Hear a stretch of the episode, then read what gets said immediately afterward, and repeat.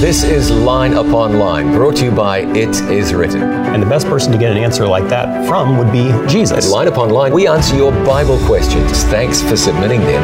In addition to that answer, open the book of Revelation. God wants you to be ready for the second coming of Jesus. And He wants you to have assurance about being ready for the second coming of Jesus. Thanks for joining us today on Line Upon Line. I'm John Bradshaw. With me, Eric Flickinger on Line Upon Line. We get to answer your Bible questions. And I want to begin by reminding you where you can submit your questions. Email them to us at lineuponline at iiw.org. Lineuponline at iiw.org. Eric, are we ready to go? We are ready to go. Okay, here's the first question. It comes from Judy, and the question is this I get confused when I read the Bible and I see where it says that we are not in this body any longer when we die, but we are with Jesus in heaven. But then it says that when Jesus returns, he will raise the dead in Christ. Can you explain this? Yes, Judy, your question is probably coming from 2 Corinthians chapter 5 and verse number 8. Here's what the Bible says. Now, actually, before we read it, uh, let me ask you this. Have you ever heard somebody say that Paul says to be absent from the body is to be present with the Lord? Everybody's heard that. We all hear it. Sure. The problem is, it's not what the Bible says. Let me ask you a question.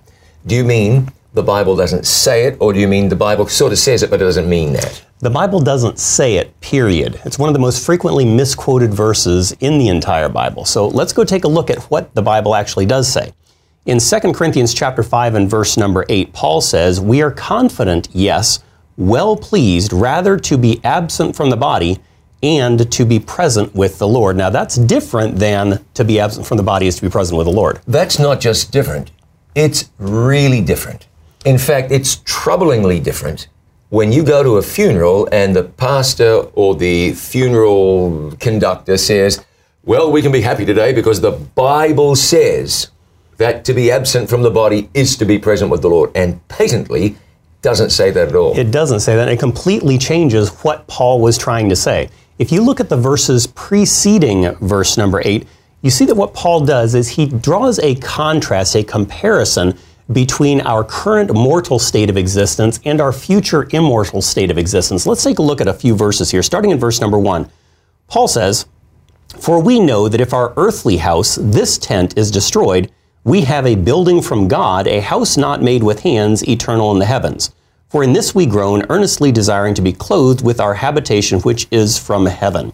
So here he's talking about our current mortal state of existence and then our future immortal state of existence, and they're not the same. right, exactly. And he refers to the body as a tabernacle or as a house. That's right. We continue down a few more verses. He says, If indeed, having been clothed, we shall not be found naked. So he's talking about being clothed and then a state of nakedness.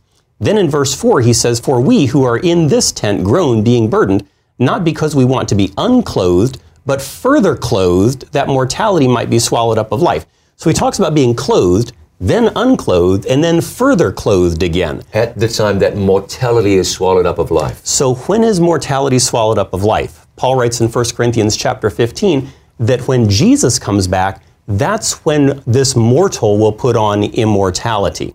So currently we're in our mortal bodies. In the future, when Jesus comes back, we're going to put on immortality. So we're clothed now with mortality. We will be clothed with immortality in the future. But what about this state of nakedness, this state of unclothedness that takes place between our current mortal state of existence and our immortal state of existence? What would we call that? We would call it the state of death.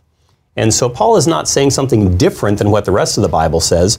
What he's saying here is that in verse, verses 1 through 7, he says, We are mortal, we will be immortal, but in between there's going to be the state of death when the Bible says the dead know not anything. So what does Paul say in verse 8?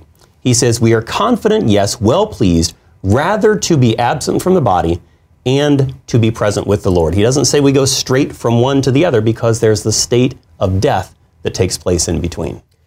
So, why in the world do people say to be absent from the body is to be present with the Lord? Well, because many people have the mistaken idea because of a few other misquoted verses uh, that when a person dies, they immediately go to heaven, or their soul or their spirit immediately goes to heaven, and it is conscious. The Bible, however, makes no such assertion. Yeah, I like what you did with that verse. It's really, really clear that in 2 Corinthians 5 and verse 8, Paul does not say to be absent from the body is to be present with the Lord. He does say that he's looking forward to being absent from the body and looking forward to being present with the Lord. But those two things aren't instantaneous. I think you and I are both looking forward to the very same thing. Oh, absolutely. So many of us are. Another question. This one comes from Gus. And Gus's question is Why does Paul refer to saved people as experiencing adoption instead of being real sons? Gus, let me suggest something to you. To be adopted is to be a real son. Ask someone who's been adopted. You're not a fake son or a phony son. You're a real son. You weren't a son, you were born somewhere else. But then through the process of adoption, you become a real son. You're being accepted into somebody else's family. That's what God does. If you are a servant of the devil, and I don't mean to make that sound all dark and awful, but if you haven't walked with God, then you're on, you're on the other side. And God, in His goodness, will take you from that other family and make you part of His family through the process of redemption and salvation. So that's pretty awesome. When you're adopted, you are a real son, an absolute real son. Do you have anything to add to that? Paul talks about that in Ephesians, Ephesians chapter 2, beginning in verse number 15. He says, Having abolished in his flesh the enmity, that is, the law of commandments contained in ordinances, so as to create in himself one new man from the two thus making peace. Then in verse 17 says, And he came and preached peace to you who were afar off, and to those who were near. Then verse 19, he pulls it all together. He says, Now therefore you are no longer strangers and foreigners, but fellow citizens with the saints and members of the household of God. So he says, You were afar off, but you've been adopted now into the family. You are part of the family now. Amen. Okay, here's an interesting question. What does the Bible say about alcohol consumption? Cherry writes that question. Well, I guess the short answer is thou shalt not. Don't do it. Don't do it. Stay as far away from it as possible. Yes, but. Yes, but. Jesus turned water into wine. Yes, he did. The question is, what kind of wine? And Paul said, don't drink water for the sake of your stomach. Instead, drink a little wine. It's time to take a little, uh, little trip back into Bible languages. When you look at the Hebrew and the Greek, there is a there is a, a singular word that is used to describe both types of wine. Now, what do you mean both types of wine? I thought there was only one type of wine. In the Bible, the Bible uses the word wine to describe two different drinks. One is the unfermented juice of the grape. We would call it grape juice. And the other is the fermented juice of the grape. We would refer to it today as wine. But in the Bible, it uses the word wine to describe both of those. So, how then do we determine whether it's talking about fermented or unfermented? Good question. So, what's your answer? The answer is context. As you take a look at the context of the verse, you're going to find out which one it's talking about. Uh, for example, the Bible talks about the new wine that is found in the cluster and a blessing is in it. So, which kind would that be? That's going to be your unfermented juice of the grape. If it's in the cluster, it has to be unfermented. You find that, by the way, in Isaiah chapter 65. Let me share this with you. Let me share this with you. The Bible speaks explicitly about alcohol. I'm going to read from Proverbs chapter 23. You ready for this? Proverbs chapter 23 starts in verse 29. Who hath woe? Who hath sorrow? Who hath contentions? Who hath babbling? Who hath wounds without cause? Who hath redness of eyes? They that tarry long at the wine, they that go to seek mixed wine. So clearly, we're talking about the, the, the effects, the very negative effects of alcohol consumption redness of eyes, um, wounds without cause happens when people drink too much alcohol. Verse 31 Look not thou upon the wine when it is red, when it gives its color in the cup, when it moves itself aright. At the last it bites like a serpent and stings like an adder. Your eyes shall behold strange women, and thine heart shall utter perverse things. Yea, thou shalt be as he that lieth down in the midst of the sea or as he that lieth upon the top of a mast? They have stricken me, shalt thou say, and I was not sick. They've beaten me, and I felt it not. When shall I awake? I will seek it again. He's talking about somebody who drinks alcohol, the, the, the wooziness, or maybe you don't know the wooziness. The wooziness, feel like the room is spinning, the ground is moving under your feet. Uh, wake up in the morning, you have wounds, you don't know how they got there. Uh, your eyes shall behold strange women talking about how alcohol tends to lead a person to immoral behavior. And then you got to love how uh, Solomon finishes it off. And when I awake, I just go right back to it. That's what so many people do. Yep, the, the principle is really quite simple. And we find it in Paul's writings and in fact throughout the rest of the Bible, but in uh, 1 Corinthians chapter 3 verses 16 and 17 he says this, "Do you not know that you are the temple of God and that the spirit of God dwells in you? If anyone defiles the temple of God, God will destroy him, for the temple of God is holy, which temple you are." So our bodies are the temple of the Holy Spirit. Uh, he expects us to take good care of these body temples, and if we don't, there are some pretty serious consequences. Uh, God has given us these bodies as a gift, and He anticipates that we're going to take care of them. Here's something not many people know. If you drink alcohol, you increase your likelihood of uh, cancer. Alcohol is carcinogenic.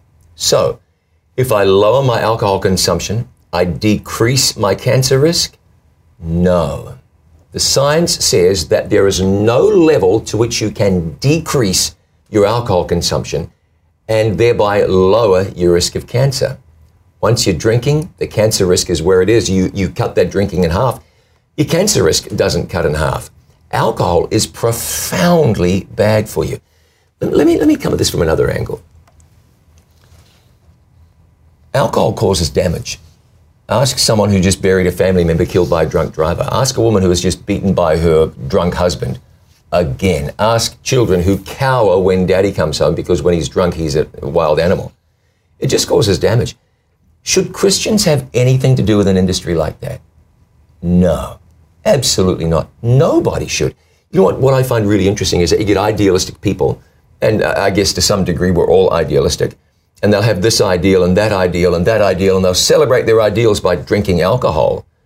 Which it seems to me that if you're idealistic at all, you would say that's something I just can't do because of the damage it causes to everybody. Yeah. It's harmful. And, and beyond even that, what happens when you drink alcohol, any amount, is it clouds your judgment.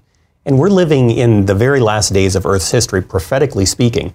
We need to have the sharpest minds possible uh, alcohol, when it's consumed, it it ends up depriving cells of, of oxygen. Absolutely. And that works on brain cells as well. So I don't know about you, but when when cells don't get enough oxygen, they die.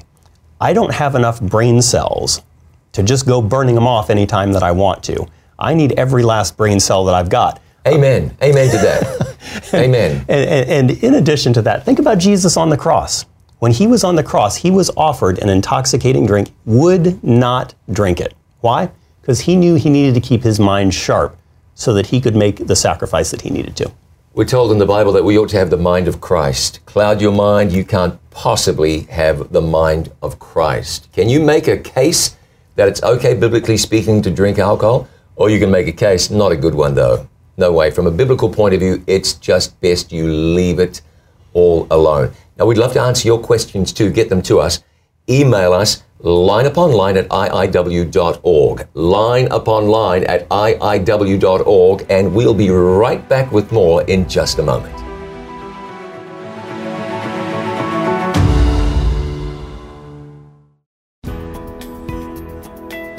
Planning for your financial future is a vital aspect of Christian stewardship.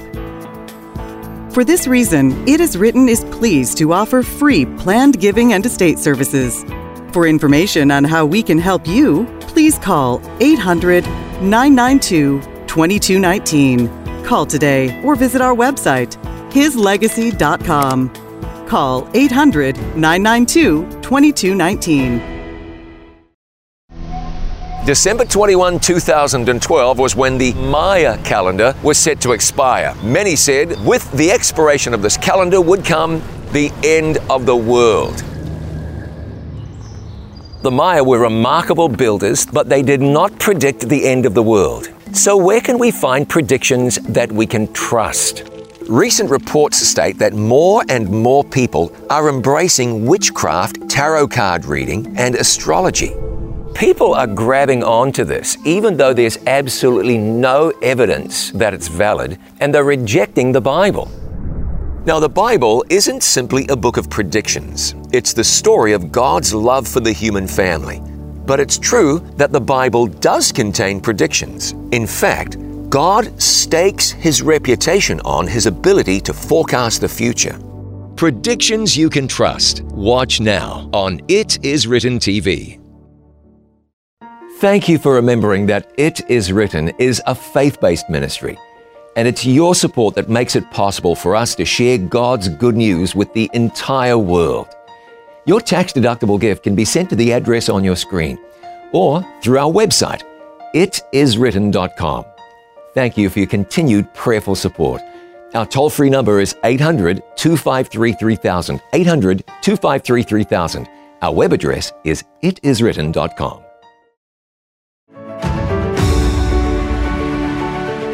This is Line Upon Line with Eric Flickinger. I'm John Bradshaw. Thanks for joining us. We answer your Bible questions on Line Upon Line.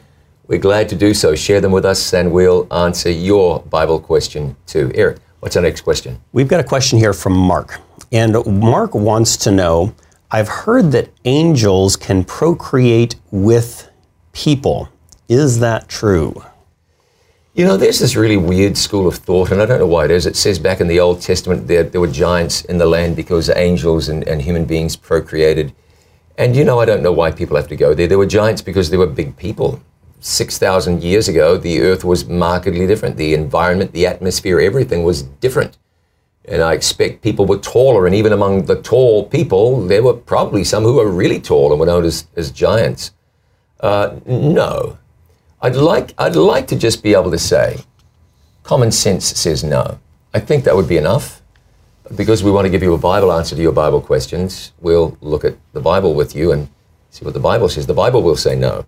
So here's the verse I want to look at Mark 12, verse 25. Jesus said, For when they shall rise from the dead, they neither marry, this is speaking of people, nor are given in marriage, but are as the angels which are in heaven. That seems pretty clear, Eric.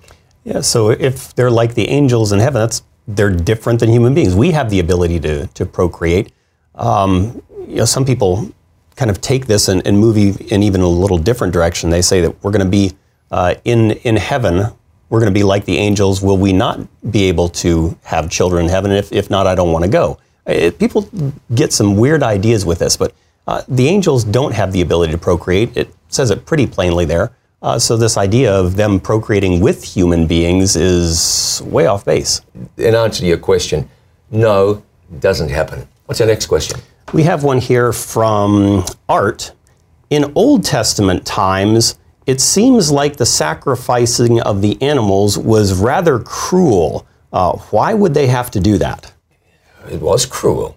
Not cruel as in cruelty, but cruel as in ghastly. I think the you know, you choose choose whatever word you want to art, whether it's cruel or severe or harsh or yuck or whatever it was. That was the whole purpose, really. That God was impressing upon human beings that sin was ghastly. The whole point was that sin sin cost life. It did. In fact, whose life ultimately did it cost? It cost Jesus' life. That's why John said, "Behold, the Lamb of God, which takes away the sin of the world." All those Old Testament sacrifices were pointing forward to Jesus who was going to come and be that ultimate sacrifice. So if you think the sacrifice of animals in the Old Testament was cruel, imagine how you would have felt if you had to sacrifice Jesus. And yeah. really, that's kind of what it's all about. Yeah, that's what was cruel. Human beings heaping their sins upon Jesus and causing Jesus to die an ugly death on the cross. That was cruel. If you're repulsed by animal sacrifices, and you really ought to be, then you ought to be repulsed by sin because all of this happened as a result of sin. So you look at the animal sacrifices, you say, oh, that's terrible. Yeah, that's the right response. Now transition that over to sin is terrible and take that a step further. By the grace of God, we need to keep away from sin. All right, this is a good question. It comes from Cassie. Cassie says, What does the Bible say about astrology and horoscopes? Well, when you look into the Bible, you don't read anything about Gemini, Sagittarius, Aquarius, and Taurus. Yeah, Pisces, Taurus, whatever the case might be. But I'll tell you what you do read. I'll tell you what you do read. I'm going to go to Deuteronomy chapter 17, and this is indicative of verses like it that you find throughout really the Old Testament, particularly. Deuteronomy chapter 17 and verse 3, the Bible speaks about the one who has gone and served other gods and worshipped them, either the sun or moon or any of the host of heaven which I have not commanded.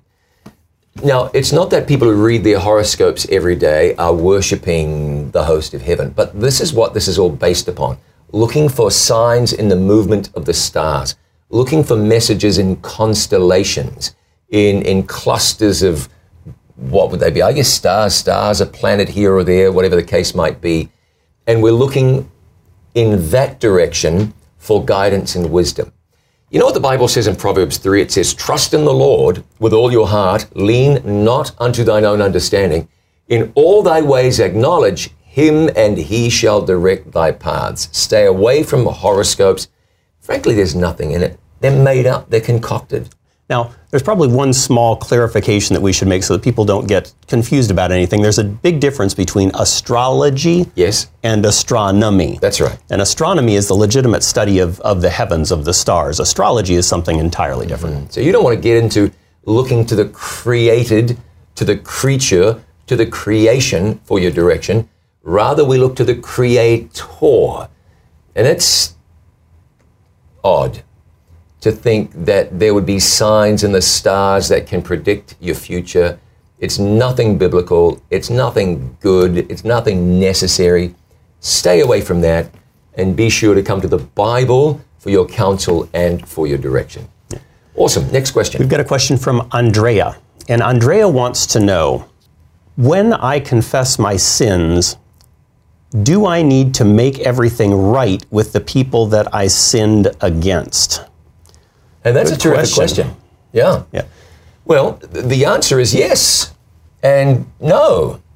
So let's try to navigate between the yes and the no here. Where would you begin? I'd begin in 1 John 1 9. If we confess our sins, he is faithful and just to forgive us our sins and purify us from all unrighteousness. So if we sin, now, what is sin? Sin is the transgression of the law. If we break God's law, we need to confess that sin. Uh, first of all, we need to confess it to Him because Sure. He's the one we sinned against. Yeah. Now, from time to time, we hurt other people through our sinning. In fact, probably on more instances than not. And if we have sinned against someone else, it's appropriate to talk with them and to apologize and ask forgiveness from them too. A friend of mine, before he became a Christian, was a, was a drug addict and w- w- would, would break into homes and steal things to sell. Once he came to Christ and became a believer, he went, it was interesting, he went back to those same homes, knocked on the door and said, I don't know if you remember this, but five years ago your home was burgled. Well, yes, it was. And, and I know it was taken because I took it. I know what it was worth, and I'm here to give you the money and tell you I'm very sorry. Yeah. Many times, sometimes the people had moved out. And Sure. those folks went. The other times people said, look, insurance took care of me. Thanks very mm. much. No one was hostile. Yeah. Some people were a little ticked that they, that they were stolen from, but they were more grateful than ticked because here was this person coming back to the, to the place and, and making right what he could as far as he could do it. That's the right thing to do. Now, you might not have stolen from somebody, but maybe you, I don't know, maybe you remember a time that you, you, you, you badmouthed somebody or you're really angry with somebody, you, you, in a drunken rage, you, I don't know, did something that you regret. It's right to go back and apologize to people like that and confess, not so much confessing your sins to get absolution from sin because God has done that, but to make things right and to clear the air and sometimes to lift a burden in your own heart. Uh, that's right. That's right. Now, sometimes you're not going to be able to find that person again. You won't be able to, to make it right. And in those cases, then the blood of Jesus Christ covers those things. But where it's possible and where the Lord convicts you that you should, that's part of the process. And it, it restores that relationship between you and God and the relationship between you and that person that you've wronged. You know, somebody told me that they had a person come to them and say, Look, I just want you to know I've really been thinking bad thoughts about you. I really, I didn't like you. I thought you were smug or arrogant or unkind or whatever. This hmm. person said, you know, I would have just been happier had they not told me. I didn't know. It wasn't public. I'd have felt rather better if they just kept it to themselves. Yeah. No good came of that. But you've got to think through what the reaction might be, what the consequences of you unburdening yourself might be. God has forgiven you. There are times that it's absolutely appropriate to make things right, but there are other times when it might be appropriate just to keep a lid on certain things so that you don't go starting something that can't easily be finished. We have time for another question. I think we do. I think we do. Here's a question from James. And James says if a person gets to live in the new kingdom where Jesus would reign, would the person have the same carnal mind carried over in his new kingdom body? Do we keep the same mind Man, I hope carnally? not. That would be a challenge. Yeah, it would be. Now, when you're converted, God gives you a new mind. That, that that's true. But but this new mind is always in a battle, as it were, with the old mind, with the old self, with old habits, with old patterns, with, with, with temptation. No, let me assure you that we don't take a carnal mind, an unconverted mind into heaven. Do you have some Bible verses for that? We do. We have uh, 2 Corinthians chapter 5 and verse 17. In 2 Corinthians chapter 5 verse 17, uh, Paul speaks of a person becoming a new creature. So we are new people, not like we were before. Uh, he also says uh, in 1 Corinthians chapter 2 and verse number 16 that we have, as you mentioned, the mind of Christ. Uh, Christ did not have a, a carnal mind. It was not one that uh, that dwelt or dealt in sin. It was a uh, a beautiful mind. He thought in the right direction, made the right decisions, and that's the kind of mind that we ought to have. In 2 Corinthians chapter 10, the Bible says that we are in this world to bring into captivity every thought to the obedience of Christ, which when I first read it, I thought, well, that is really daunting and absolutely not possible. So look, you come to Jesus, you confess, you're given a new mind and a new heart, but you're a baby Christian. You start to grow. We don't achieve any kind of instantaneous sanctification of the mind whereby from then on every thought is perfect. Because we grow mm. you know? We grow. It's like getting a kitten and expecting the kitten to act like a eight year old cat there's got to be some growing you know the damage kittens can do man they can make some messes and they can scratch some things they might even scratch you but as they grow they scratch less and they cooperate more so give yourself an opportunity to grow. Be impatient about it though. Go to God and say, "How I I really want to grow. Don't let me grow too slow." But we grow towards the kingdom, and thank God we don't take this same mind into heaven. We take a new mind, a heavenly mind, a converted and a continually converted mind to heaven. Good questions. Thanks very much for sharing them with us. Remember our email address? It is line upon line at iiw.org. Line upon line at iiw.org. Contact us with your questions. We'd be thrilled to answer them. Thanks so much for being with us. With Eric Flickinger, I'm John Bradshaw. We'll see you next time.